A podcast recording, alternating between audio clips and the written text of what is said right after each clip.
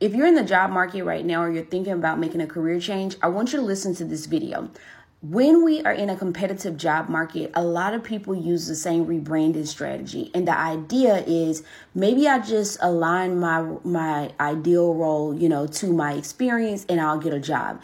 That is not going to work all the time, you guys. Sometimes you have to think outside the box and think a step further. So the first thing that I want people to understand is a lot of the roles that you were applying for that you thought you understood what that role entailed or encompassed, a lot of companies have went back into the kitchen and they have said, you know what? Actually, we want someone who has A, B, and C skills in this type of role for our company because these are the problems we have now. So companies change the need or what that role is based on the company's problems. So make sure, and I talk about this in the Pivot Power newsletter, make sure that you're actually addressing what a company's problems are, what an industry's problems are when you're trying to rebrand. And you're going to see those calls roll in a lot faster than just trying to move in like without intention, not knowing what to change or why to change it.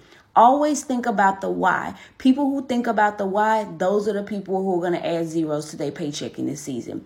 Make sure you grab your copy of the Pivot Power newsletter. Catch you guys later. Shortcast Club